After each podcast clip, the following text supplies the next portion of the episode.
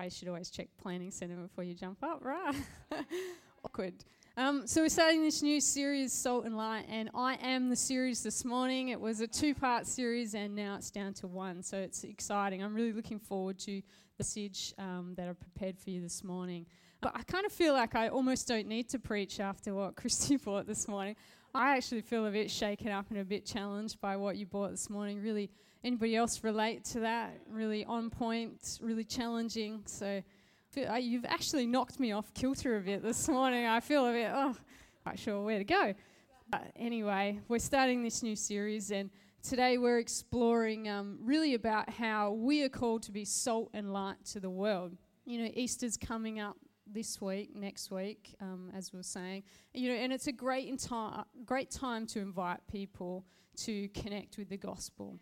You know, generally in Australian culture, Easter and Christmas there's still this degree of openness where Australians will identify and be open to you talking about God and about Jesus at those times, and even open to attending a church, more so than they will be at any other time. And I, I love the statement that came out in the Oasis newsletter a couple of weeks ago. I don't know who put this statement in, but it was be a bringer. Really like that. I read that. I was like, that's really cool. Bringer. This Easter, let's be a bringer.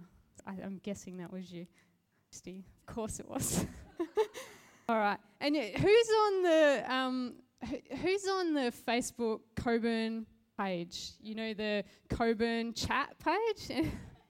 Does anybody like join that just for the entertainment factor of what goes on in that? If you're not on there, you might want to. It's quite interesting. It's full of colourful characters that have very expressive uh, opinions on things.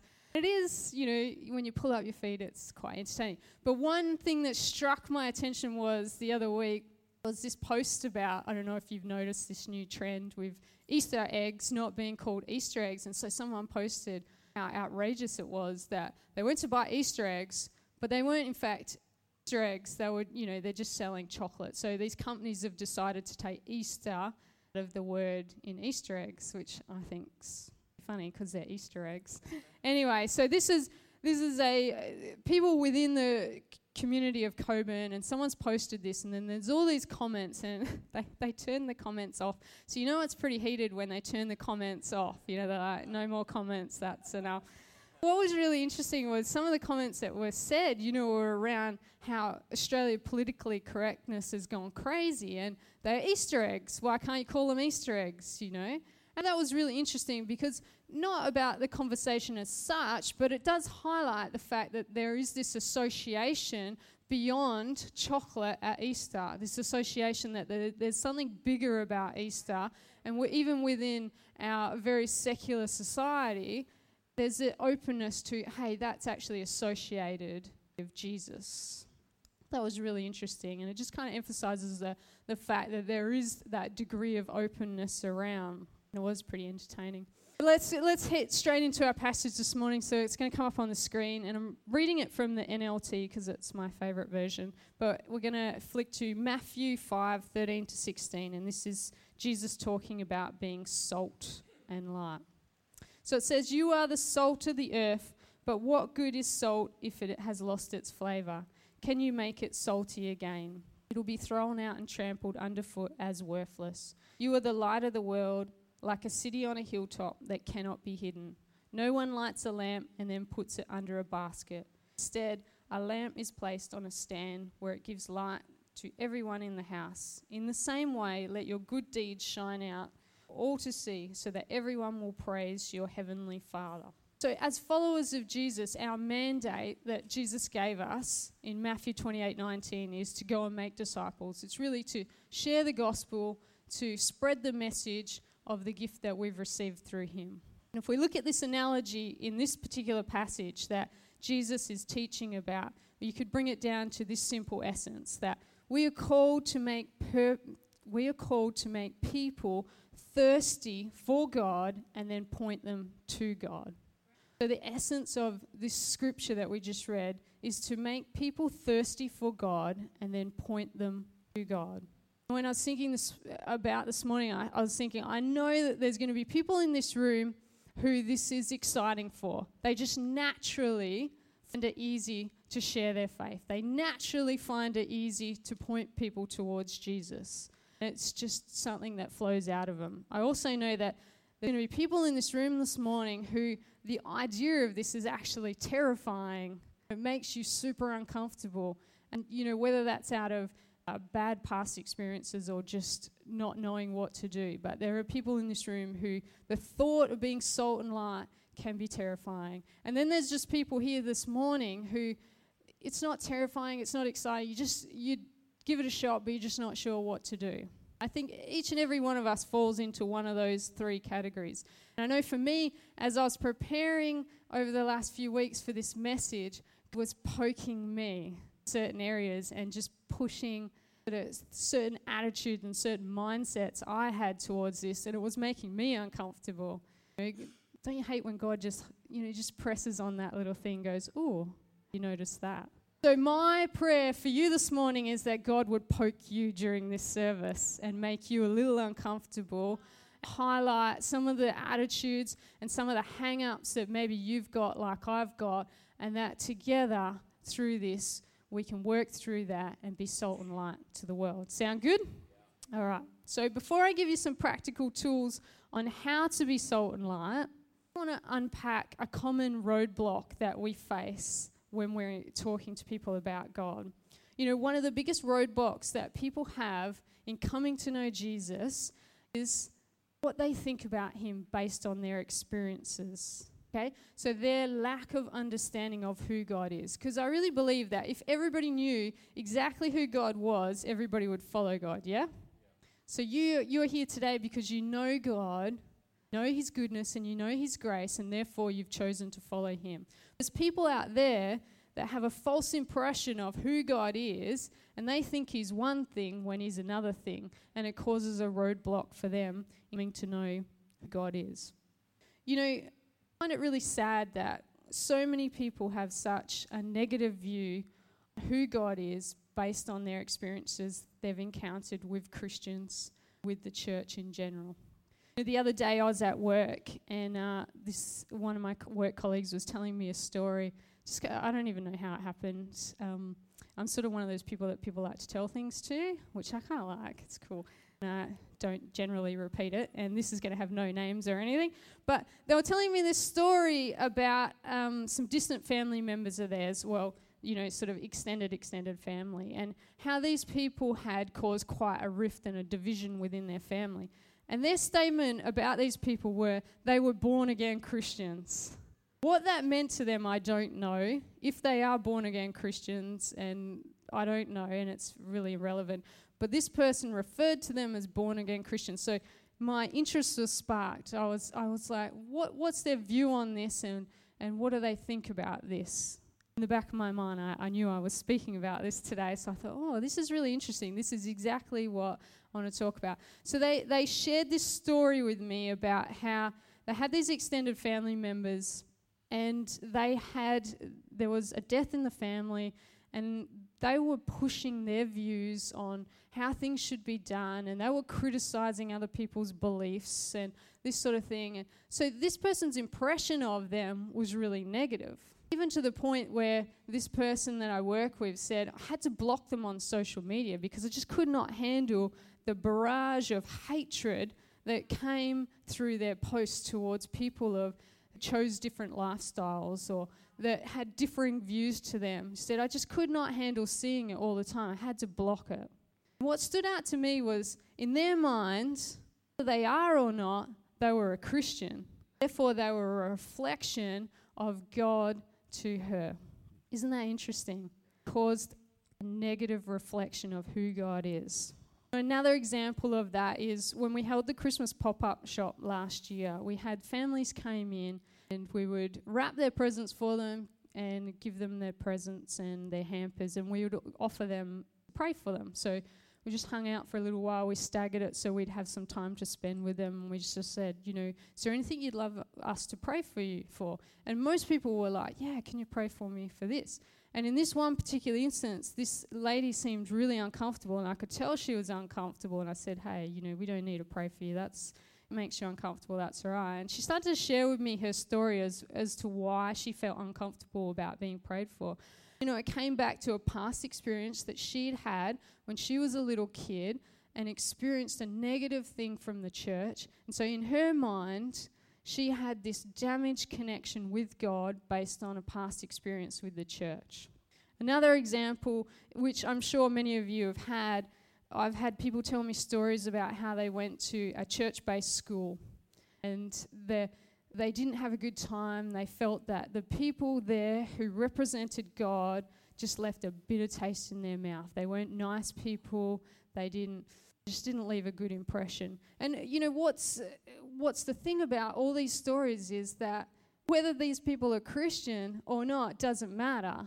It's the fact that the idea that these people or these churches represent God has left such a bitter taste in people's mouth, distorts their understanding of who God is, and therefore creates a block in them understanding who He truly is.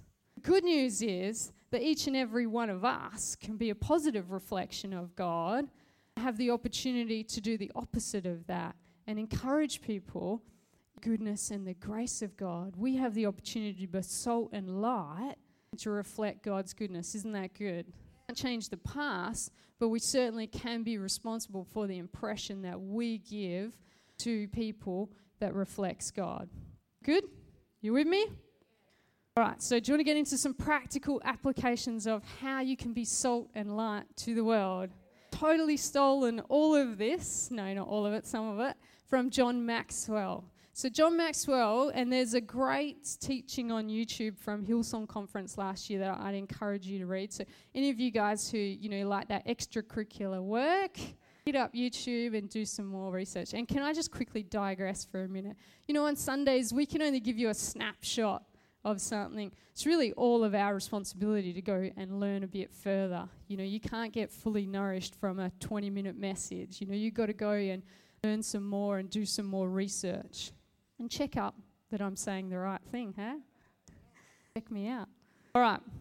So, John Maxwell has this rule of five that he uses in talking about how to share your faith. So, five things, easy to remember. And it's all about having a goal, being intentional, and doing these five things every day, expecting results.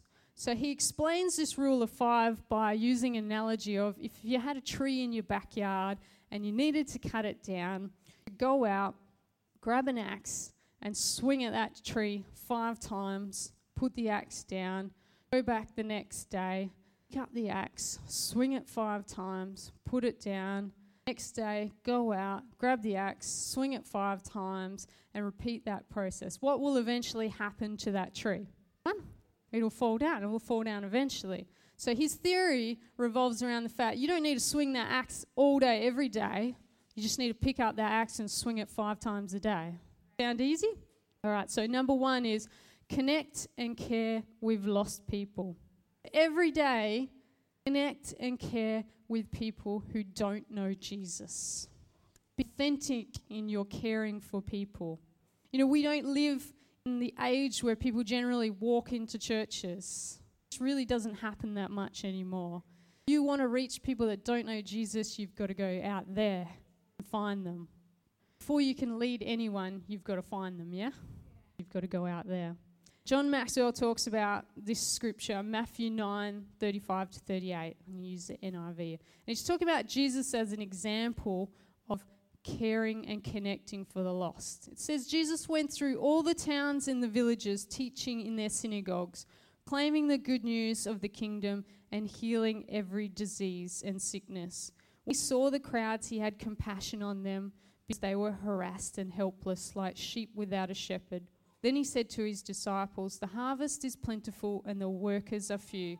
Ask the Lord of the harvest, therefore, to send out workers into the harvest field. So, how did Jesus connect with people? Jesus went for one, he went out connected with people, he found people, he physically connected with people. So you got to ask yourself the question Am I going? Am I physically connecting with people? Second thing Jesus did was Jesus saw. So he visually connected with people. He's seeing where people are at. Third thing is he felt. He had emotional response. He connected emotionally with people. You can ask yourself, Am I feeling? And the fourth thing that Jesus did was Jesus prayed, connected spiritually with people. You can ask yourself, Am I praying? That's four easy things that Jesus did that we can do also. I want to encourage you that you need to love people well and without judgment. You know, God accepted us even at our worst. Romans 5 8, even at our worst, God accepted us in all our sinfulness. So sometimes I wonder if God treated people the way we treated people, it would be sad, wouldn't it? Just wouldn't be great. Nobody would be allowed to come into relationship with him if he treated people the way we do sometimes. If you really think about that. Nobody has it together all the time. And actually, Ewan t- touched on this earlier. You know, nobody has it together all the time. I hate to break it to you, but even Pastor Ewan and Pastor Chris, they don't have it together all the time. Everybody in this room doesn't have it together all the time. People that you admire don't have it together all the time. I certainly don't have it together all the time, and Brad will tell you that's for sure. You know? But I think we have this misconception that when people come to Christ, they should be fully healed in every aspect of their life. Suddenly, instantaneously, everything that was negative and sinful drops off their life, but it's just not the case, is it? The Word of God says that when we see Him, we will be like Him. We see Him face to face, that is when we will attain that perfection. Till then, we're on a journey of shedding these things, or a journey of becoming more like Him. But we're not just there. You know, we all have stuff. So why do we expect other people to have it together all the time? If you're really going to love and care for people that don't know Christ, you really got to be less judgmental. Now, I'm not saying you guys are. I'm just speaking generally. You do. You need to be less judgmental. You know, people don't live in the world to the standards that we live to. Why? Because they don't know God They don't know those standards. So we can't expect them to be living to those standards, certainly before they know Christ. So we, you know, our job is not to fix people, even when they come to Christ. Our job is not to fix people. Our job is to point them to the one who can fix them job is to point them to Jesus. Our job is to point them to God, who will love them unconditionally, will take them on a journey of healing and restoration until that day that they see Him and they are made like Him. So let's connect and care with people without judging them, but let's love them. Does that sound good? All right. So, number two is pray for opportunity to connect with lost people. Seems simple, hey?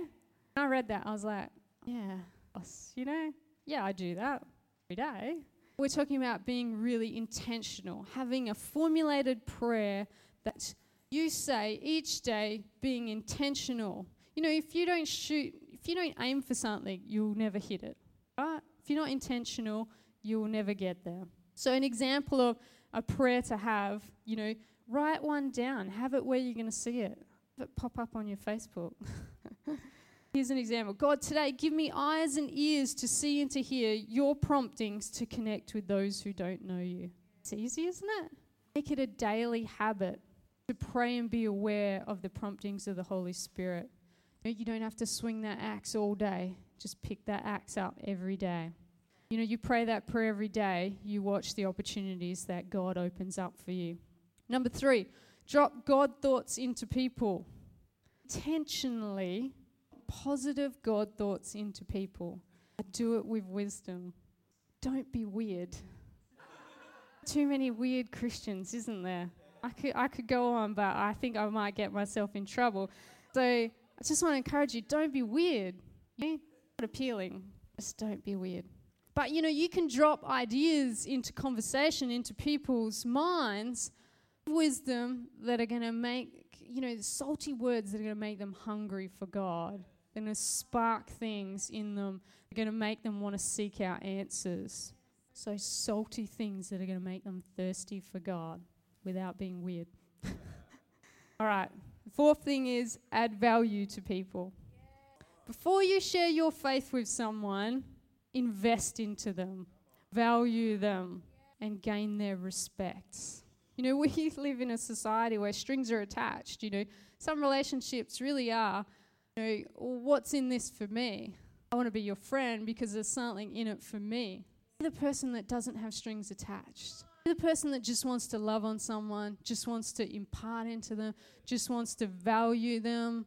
You know, don't buy into that cultural norm of pulling people down, you know, ripping their feet from under them. You know, be the person that builds someone up.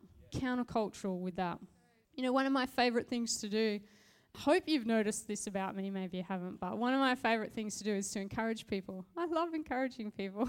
it's one of my favorite things to do. What I find really interesting about it, maybe it's because I like words of affirmations, just so you know, like. words of affirmation. I tell Brad all the time, what's my love language? anyway, um, so easily sidetracked. One of my favorite things to do is encourage people. And I'm fortunate enough that in my job, you know, it's easy for me to do that naturally. And I, I love the reaction on people's faces, even uh, predominantly outside the church. You know, I think inside the church, we, we, we're pretty good at this, aren't we? We like to encourage one another.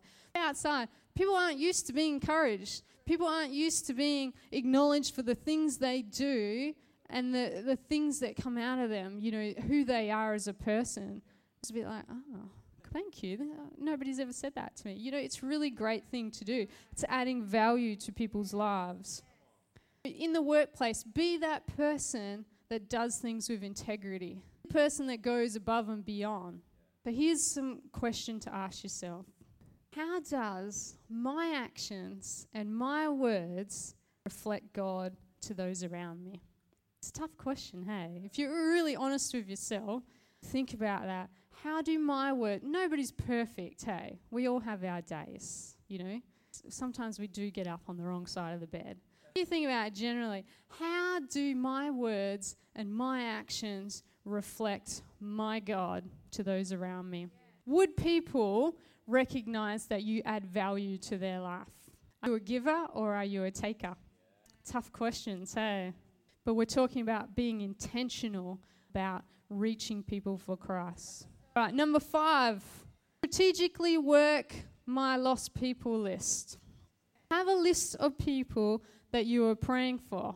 We're talking about these things every day.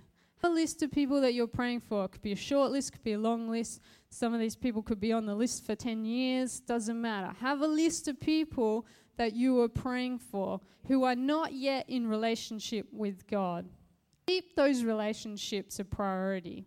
Keep praying for them and keep connecting with them and keep loving these people and adding value to their lives.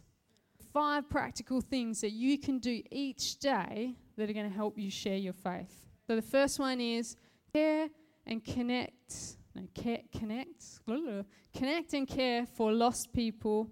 One is pray for opportunities, to connect with lost people, drop God thoughts into people, add value to people, and strategically work your lost people lists. If you can implement these five things into your daily life, you are going to help people find life in Jesus. Yeah?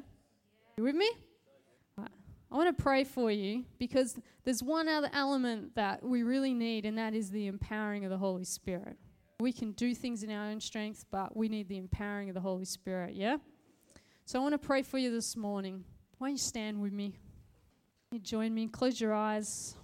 And just before we pray this prayer, I want to give anybody here this morning who doesn't know Jesus, who's never said yes to Jesus, but wants that opportunity to personally connect with Him, I give you that opportunity to do that this morning. So while everybody's eyes are